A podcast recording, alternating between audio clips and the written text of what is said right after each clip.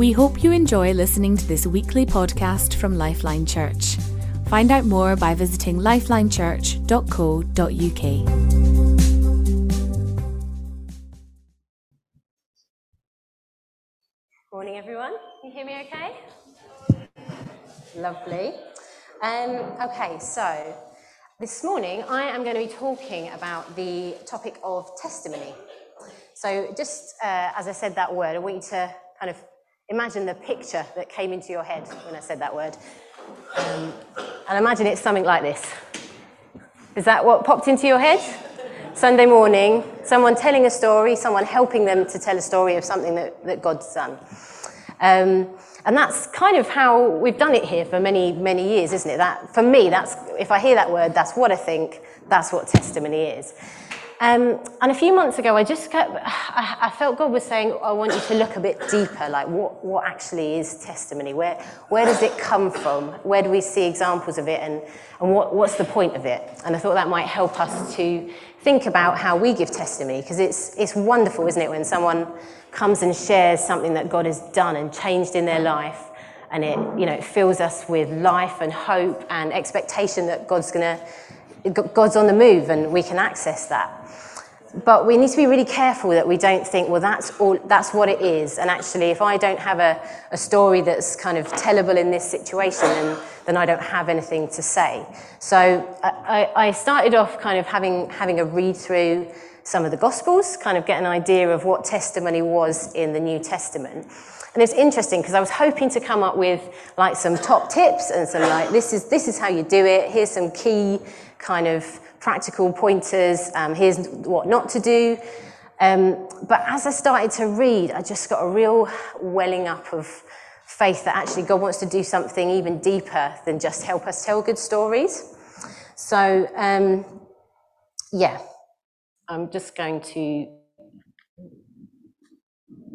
Where should I point it? Oh, no, okay. So I started um, having a look at where this word martyrio, which is a, I probably said that completely wrong, um, that it's the Greek word that's used, that's mostly translated in a lot of our translations as testimony. Um, and it's really interestingly, um, it's scattered throughout the New Testament, but you see it most in John's Gospel. So it's used 31 times, I think.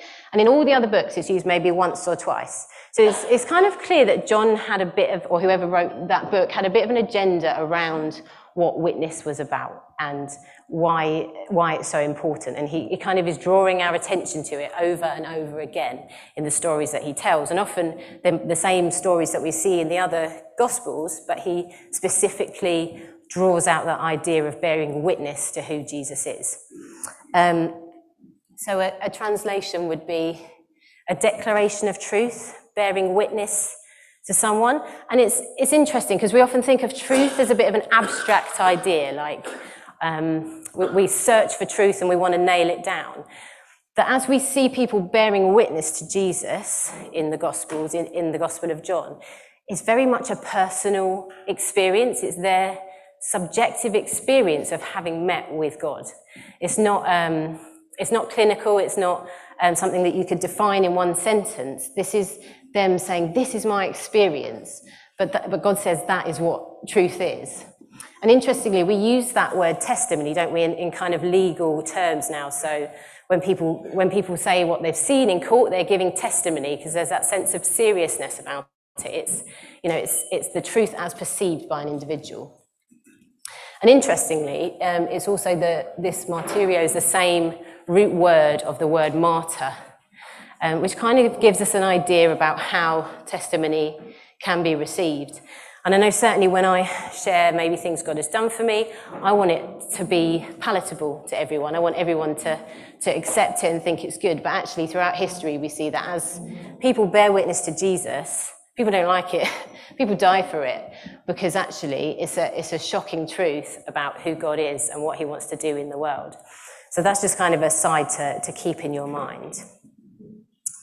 Um, So, um, John, um, sorry, Jamie spoke a little bit about the woman at the well last week. I don't know if you remember about the testimony she gave and the impact that had on the people who heard it. Kind of stole half of my talk, so I was a little bit irritated. but um, I, I, think it's a really interesting story to, to start with. And it, it's so famous that it's almost, you can read through it and think, oh, yeah, yeah, I know this. But actually, if you really look at the text and look at the interactions that are going on, it tells us a lot about testimony and, and what it's for and why it's so important. Um, and I really love this story because there's no healing, there's no physical provision, there's no there's no kind of physical thing that the woman gets, but what she gets is worth so much more than any of those things. She gets Jesus. she gets that well of life that springs up inside of her. And what strikes me about the story is that as he says those words, you see that, that, um, that living water, you see it springing out on the pages as you read on in the story, and it just bursts forth from her. Um, and there's something so compelling and so challenging about that, um, which I'll, I'll, come on to talk about. So I'm going to read the, the story to you. It's quite long, but I think it's really important to hear it all the way through. So it's in John 4. I'm going to start at verse 4. Now, Jesus had to go through Samaria. So he came to a town in Samaria called Sychar, near the plot of ground Jacob had given to his son Joseph. Jacob's well was there, and Jesus, tired as he was from the journey, sat down by the well. It was about noon. When a Samaritan woman came to draw water, Jesus said to her, Will you give me a drink? His disciples had gone into the town to buy food. The Samaritan woman said to him, You're a Jew, and I'm a Samaritan woman. How can you ask me for a drink? For Jews do not associate with Samaritans. Jesus answered her, If you knew the gift of God and who it is that asks you for a drink, you would have asked him, and he would have given you living water. Sir, the woman said, You've nothing to draw with, and the well is deep. Where can you get this living water? Are you greater than our father Jacob, who gave us the well and drank from it himself, as did also his sons and his livestock? Jesus answered, Everyone who drinks this water will be thirsty again, but whoever drinks the water I give them will never thirst. Indeed, the water I give them will become in them a spring of water welling up to eternal life. The woman said to him, Sir, give me this water so that I won't get thirsty and have to keep coming here to draw water. He told her, Go call your husband and come back. I have no husband, she replied. Jesus said to her, You're right when you say you have no husband. The fact is, you've had five husbands, and the man you live with now is not your husband. What you have said is quite true. Sir, the woman said, I can see that you are a prophet. Our ancestors worshipped on this mountain, but you Jews claim that the place where we must worship is Jerusalem. Woman, Jesus replied, Believe me, a time is coming when you will worship the Father neither on this mountain nor in Jerusalem. You Samaritans worship what you do not know, we worship what we do know, for salvation is from the Jews. Yet a time is coming, and now has come, when the true worshippers will worship the Father in the Spirit and in truth. For they are the kind of worshippers the Father seeks. God is spirit, and his worshippers must worship the spirit, worship in spirit and in truth. The woman said, I know that the Messiah, called Christ, is coming. When he comes, he will explain everything to us. Then Jesus declared, I, the one speaking to you, am he. Just then, his disciples returned and were surprised to find him talking with a woman. But no one asked him, no one asked, What do you want? or Why are you talking with her? Then, leaving her water jar, the woman went back to the town and said to the people, Come, see a man who told me everything I ever did. Could this be the Messiah? They came out of the town and made their way, way toward him. Meanwhile, his disciples urged him, Rabbi, eat something. But he said to them, I have food to eat that you know nothing about. Then his disciples said to each other, Could someone have brought him food? My food, said Jesus, is to do the will of him who sent me and to finish his work. I'm just going to skip forward to verse 39. Many of the Samaritans from that town believed in him because of the woman's testimony. He told me everything I ever did. So when the Samaritans came to him, they urged him to stay with them, and he stayed two days. And because of his words, many more became believers. They said to the woman, We no longer believe just because of what you said. Now we have heard for ourselves, and we know that this man really is the Saviour of the world. So it's a story absolutely packed with kind of meaning and um, yeah, it's, it's, a fascinating place to start. Um, and it, it really is not an activity for her testimony, it's an overflow of what's just happened to her, of that encounter with Jesus. So when she meets him, it's absolutely mind blowing for her. Like you can see as she's talking to him, she cannot get her head around what she's ta- what, what he's talking about. But something is going on inside her that she she can't contain. And there's a few things about it that um, that really struck me. Sorry, I can't remember what I put in my PowerPoint. So. Oh, here we go. Yeah. So the, the first thing that strikes me is how this encounter just completely eclipses her shame. So we meet her at the well, and there's there's various kind of commentators and um, people who study the Bible who who talk about the fact that, that that's a kind of indication of her shame. You know, she's at the well at midday when no one else is there because she doesn't want to be meeting with people from the town because she's got this shame upon her. She's living with someone who's not a husband. She's had five husbands. But when once she's met with Jesus, she goes and she shouts, she says to the town, this man told me everything about my life. You have to come and meet him. That everything about her life is her shame.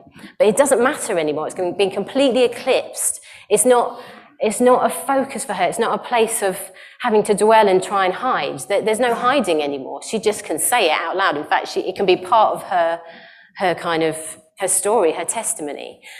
And that really, oh, sorry, um, me just stop gesticulating. Um, that really struck me that actually so often when we, when we give testimony, we, we, we want to share the bits that are nice. And I'm not suggesting that we, you know, all bear our deepest shame on a Sunday morning, but actually what Jesus does should be eclipsing that shame. It should be almost irrelevant. Um, so this, this whole scenario, it grabs people attention. It, it, it shocked her neighbours, like, it, you know, they, they want to know what's happened. And one thing that really strikes me, if you, if you kind of have a, a good read of that passage, is the number of questions in it. it. It creates a dialogue. So it's not just, here's the story, do as you will with it. Like, they're asking questions, she's asking questions like nobody really knows what's going on, but there's a sense of something's happening here that we, we need to have a part of. Um, and we see this in other stories throughout, throughout John's Gospel. And another one to kind of think about is the story of um, where Jesus heals a blind man in John 9. Um, and it, it generates this mega kind of conflict, but all these people are asking questions about who Jesus is. So, for example, um, the disciples start off in that story by asking Jesus, who sinned, this man or his parents?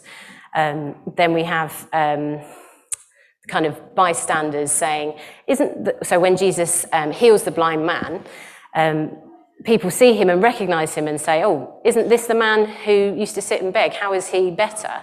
Um, and when it comes before the the Pharisees and they're discussing whether, you know, Jesus should have healed on the Sabbath and is he evil? Um, there's questions like how can a sinner perform such signs? And I just find that really interesting. It's not a, it's not a static story. There's, there's people coming in from all sides asking different questions. And that really challenged me to think about how we respond to testimony. Like there's sometimes, I think, a little bit of fear to, to let those questions out when we hear someone share something that's amazing. We might think, okay, I just have to clap and say, well, that's lovely. But actually, it's really important that we get inside those testimonies and ask the difficult questions about, you know, well, then why has he healed that person and not healed me? like, we can bring these questions to Jesus, and I don't believe there's any question that he can't answer with his, with his presence and with his goodness to us. We don't have to be afraid of our thoughts and responses as we hear testimony. We just have to bring it to God and say, God, this is how I'm feeling about it. Can you, can you meet me in this question? Can you show me who you are in this? Um, and I think it's really interesting going back to the story of um, the Samaritan woman. His disciples, when they come back and they see he's speaking to the woman, it says that they had questions, but they didn't ask They kept it inside. We don't really know why that is, but I just find that interesting that they, they missed out on that opportunity to find out what was going on. And then, and then later in the text there, when, when, they talk, when they're talking about bread and he says, I've got bread, and they're like, no, you, how does he have bread? Again, it says, they said to each other, could someone have brought him food? So they're not bringing that question to Jesus. They're not asking him. He, in his mercy, tells them what's going on. He says, My food is to do the will of him who sent me, and he explains that to them. But it just makes me think about actually, we, we need to bring our questions to Jesus because as we do that, in all their messiness and kind of in, in the, ooh, that's an awkward question to ask. I believe that he wants to meet us in that and he can reveal more of himself, just like he did to this woman who didn't have a clue. She says, Could this be the Messiah? She's not definite, she's not for sure.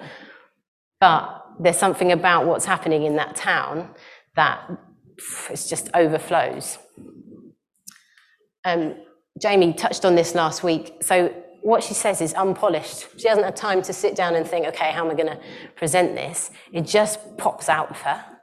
Um, and it's interesting, we have, a, we have a tendency to want to shape our stories, and I think we even do that unconsciously. Like when we're talking to different people, maybe you might tell different bits of a story, or you might swing it a certain way so that it suits them better. Um, for me, like my job at the moment is taking other people's stories and um, making them like making the narrative fit a, a certain point that we want to make. And sometimes that works against what actually the really important thing that they want to say is, and that can be quite challenging. And, and I think we need to be aware of that tendency we have and think, actually, God, you know, what is it you you want me to share? Like, what's actually going on here? I don't have to polish this.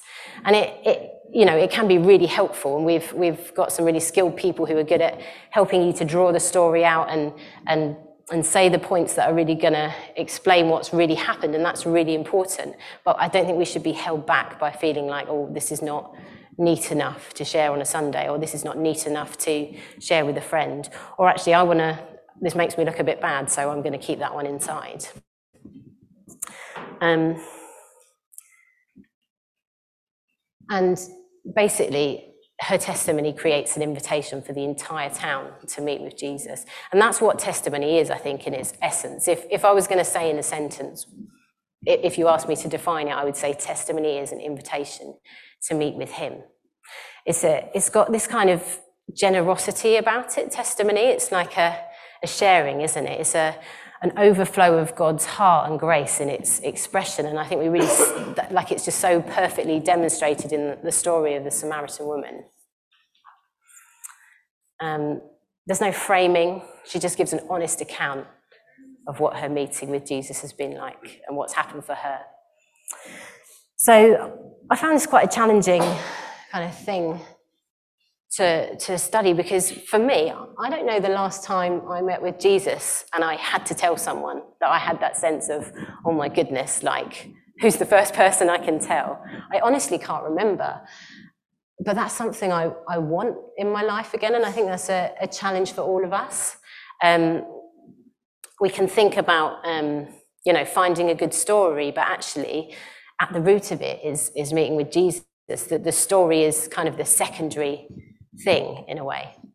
Um, and I, I got a, a, bunch of flowers this week, which is lovely. And as I put them in a vase, I was thinking about, um, you know, about the kind of the purpose of a vase and how you put flowers on the table and they look lovely for a week, maybe two if you're lucky, and then they're dead and gone and you, you forget them and, and it was lovely for a time, um, but they're gone. Um, and I think sometimes I certainly can think of testimony like that, like, okay, how can I present this thing for everyone to look at and put it on display so that everyone can see what Jesus is like? Because if I can arrange it just right, then it will look beautiful and people will see that and think, yes, Jesus is lovely. But God spoke to me and there we go. And I felt like God was saying, actually, don't worry about putting flowers in a vase. worry about the flowers growing on you. You are planted you have access to this living water. So the story is a secondary thing. Actually, worry about seeking me, meeting with me, allowing me to overflow, allowing those blooms to show and to scent the air and to be you know, continuously coming. And actually, your testimony is that. It's not something put in a vase on the shelf for everyone to go, oh, oh that's nice. It's a, it's a living, you're a living being. Um, and we don't hear much about the woman after, after she has this meeting with Jesus.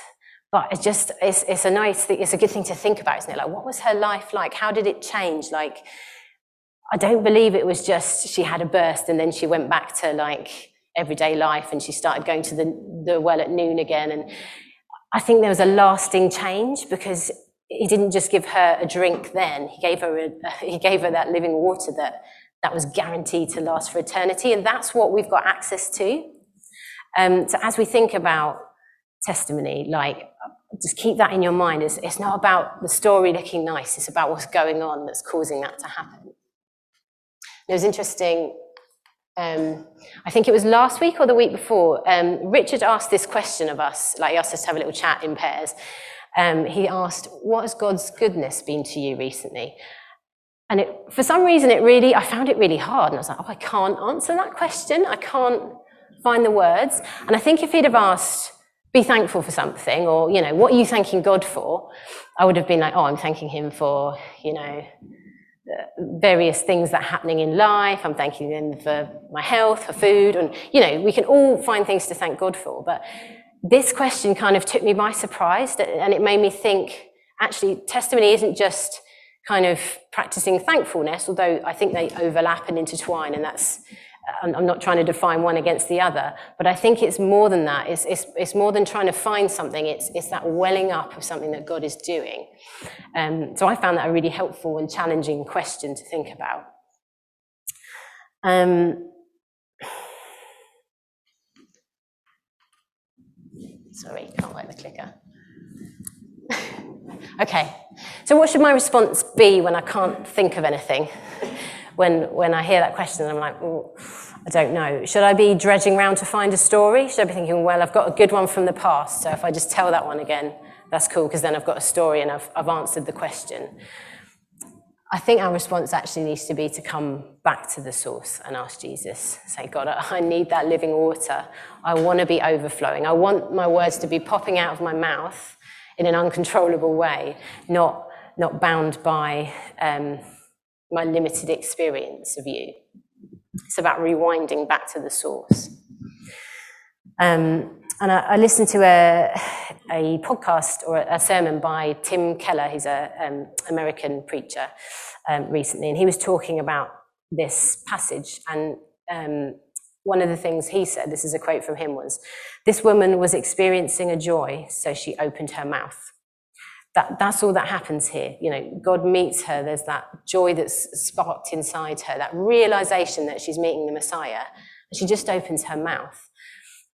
And it's about not withholding that thing that God's doing in us. And when you think of it like that, it's so simple, isn't it? It's so simple. And um, what Lisa shared this morning about joy, I was like, yeah, actually, when we meet God and we have that joy, it, it does just come out. So I, I want that for myself, and I think I think there's lots of us here who would like that afresh. So, yeah. Okay, who is my overflow reaching? So again, sometimes we can think, oh, we have to get up the front and share something with everyone, but sometimes God gives us a particular story to share with an individual. Like just maybe there's stories you've got or experiences of Jesus that have changed your life that you've actually only ever shared with one person. And that feels like a special gift for that person that you're giving them. It's, a, it's an act of love, and that's fine. And something else I find really interesting, and I, again, I don't have the answer to this question, but sometimes Jesus told people not to share when he healed them. He said, don't go and tell anyone. And I don't know what that's about. There's lots of theories about, you know, him, him needing to make sure he got his time and not getting in trouble with the authorities or, you know, there's all kinds of theories, but it doesn't really tell us in the text why he did that. But he said it to people. And it just made me think, actually, we need to be responsive to him in terms of how we share and who we share. And if there are sensitive things like responding to the spirit in that rather than thinking it's a good story, so therefore it's for everyone. Sometimes it won't be. Sometimes it will just be a gift for one or two people. Um, and the other, other challenging question Am I prepared to look bad in order to introduce Jesus to others?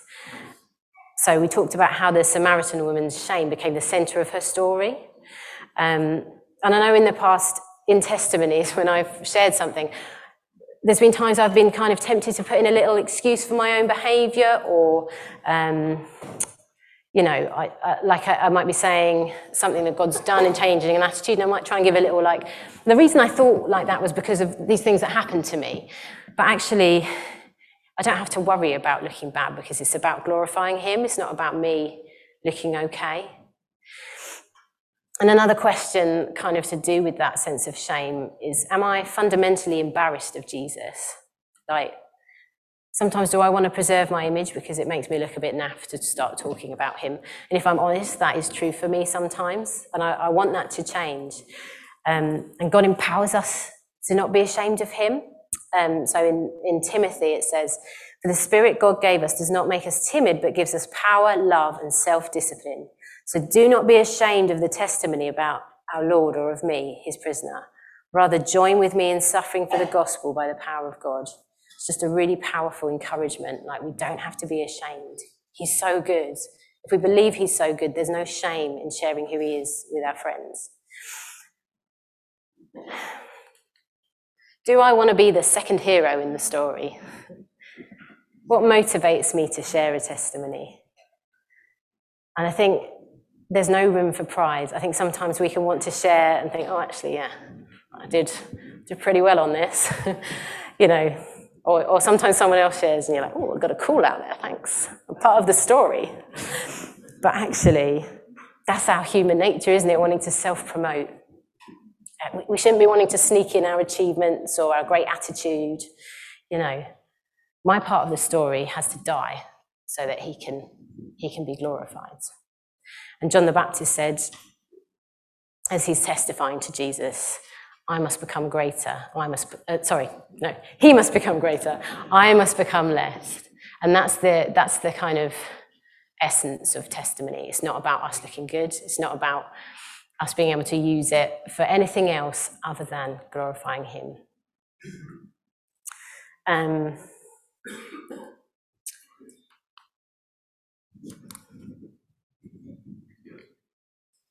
okay, sorry, I've gone too far. Can't use the clicker. Okay, ignore that. Um, yeah, I didn't really link up my PowerPoint and my notes, so it's a bit, a bit of guesswork. Um, so yeah, so just holding those thoughts in your head. If you do have something to share, don't be worried if it's messy or incomplete, or you're not sure if it's if it's going to be good to share on a Sunday morning or not. Like those questions sometimes can hold us back. But what I would say is bring it and see, and let someone help you to to kind of decide if that's something that would be good to share. If God's breathing on it, He will use it. Like, we don't have to worry about what He's going to do. Our small part is just responding to that thing that's happening inside of us. You don't have to stand at the front. You don't have to do it on your own. Like, there are different methods and ways of doing it. But also, it doesn't have to be for everyone. You know, maybe God has a testimony that's just for your child. It's just a special gift for you to give them to encourage them to seek God for themselves. Or maybe it's for your friend or for your mum. Like, who's it for? Like, it's really exciting, I think. So, I don't know if any of this has kind of challenged you. It's certainly challenged me because it's made me think I really can't remember the last time I was so excited that I had to, to share about Jesus. Like, I genuinely can't. And that makes me sad. Like, Jesus, God's done loads of stuff for me and I've shared them, but that initial welling up when you first meet with Jesus of, oh my goodness, this, this is going to fundamentally change my life and I will never be the same. I want that. Um, and I was really challenged by this verse in Revelation. Um, so it's in, in this um, kind of dream, revelation, prophetic passage. And he's talking to a specific church and he says, and God says, I know your deeds, your hard work, and your perseverance. I know that you can't tolerate wicked people, that you've tested those who claim to be apostles but are not, and have found them false. You have persevered and have endured, endured hardships for my name and have not grown weary. All good, all amazing stuff. Yet I hold this against you. You have forsaken the love that you had at first. That is so important to God that we are in love with Him, that we have that encounter with Him, that that living water is what's driving us rather than maybe past experiences or, or stuff that we know in our head that we can share. So, what we're going to do now is have um, go back into worship, have a little bit of time just to come before God. I'm going to lead us in a kind of guided, like a, a reflection. Just going to say some words just to help you to kind of align your mind with thinking about this topic, and then just come to Him because I believe He wants to meet us. He wants He wants that living water to overflow.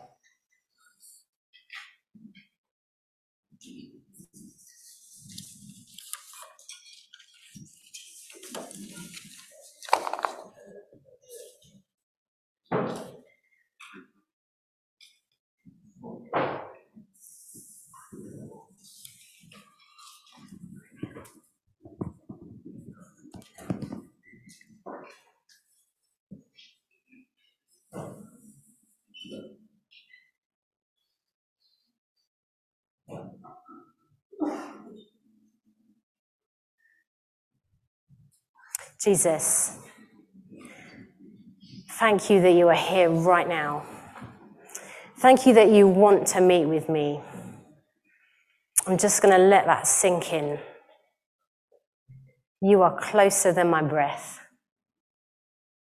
I open myself to you.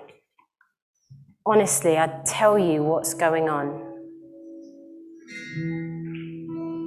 I ask you the questions that seem scary to ask even though you know what they are already. There is no intimidation here, there's no need for fear. You will always love and accept me. I submit myself to you. There is nothing else that I can substitute from be, for, for being with you. There is nowhere else to turn, for you have the words of life. Jesus, give me that living water. Cause it to rise from buried springs, flow from unexpected places.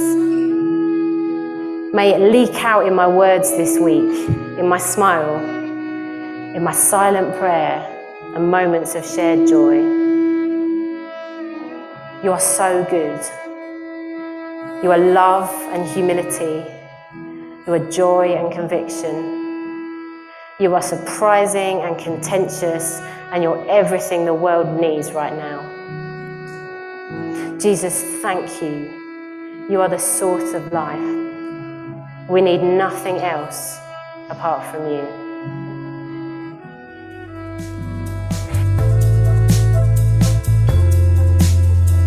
Thank you for listening to this podcast by Lifeline Church. We hope this message has been an encouragement to you. We are a relational church with a passion to demonstrate God's love to one another and our surrounding community in real and practical ways. We believe that God has called us to have an impact on our families, our communities, and our nation. We'd love to connect further with you, so please do visit our website at lifelinechurch.co.uk, on Facebook, lifeline.church.uk, or Twitter at lifelineuk.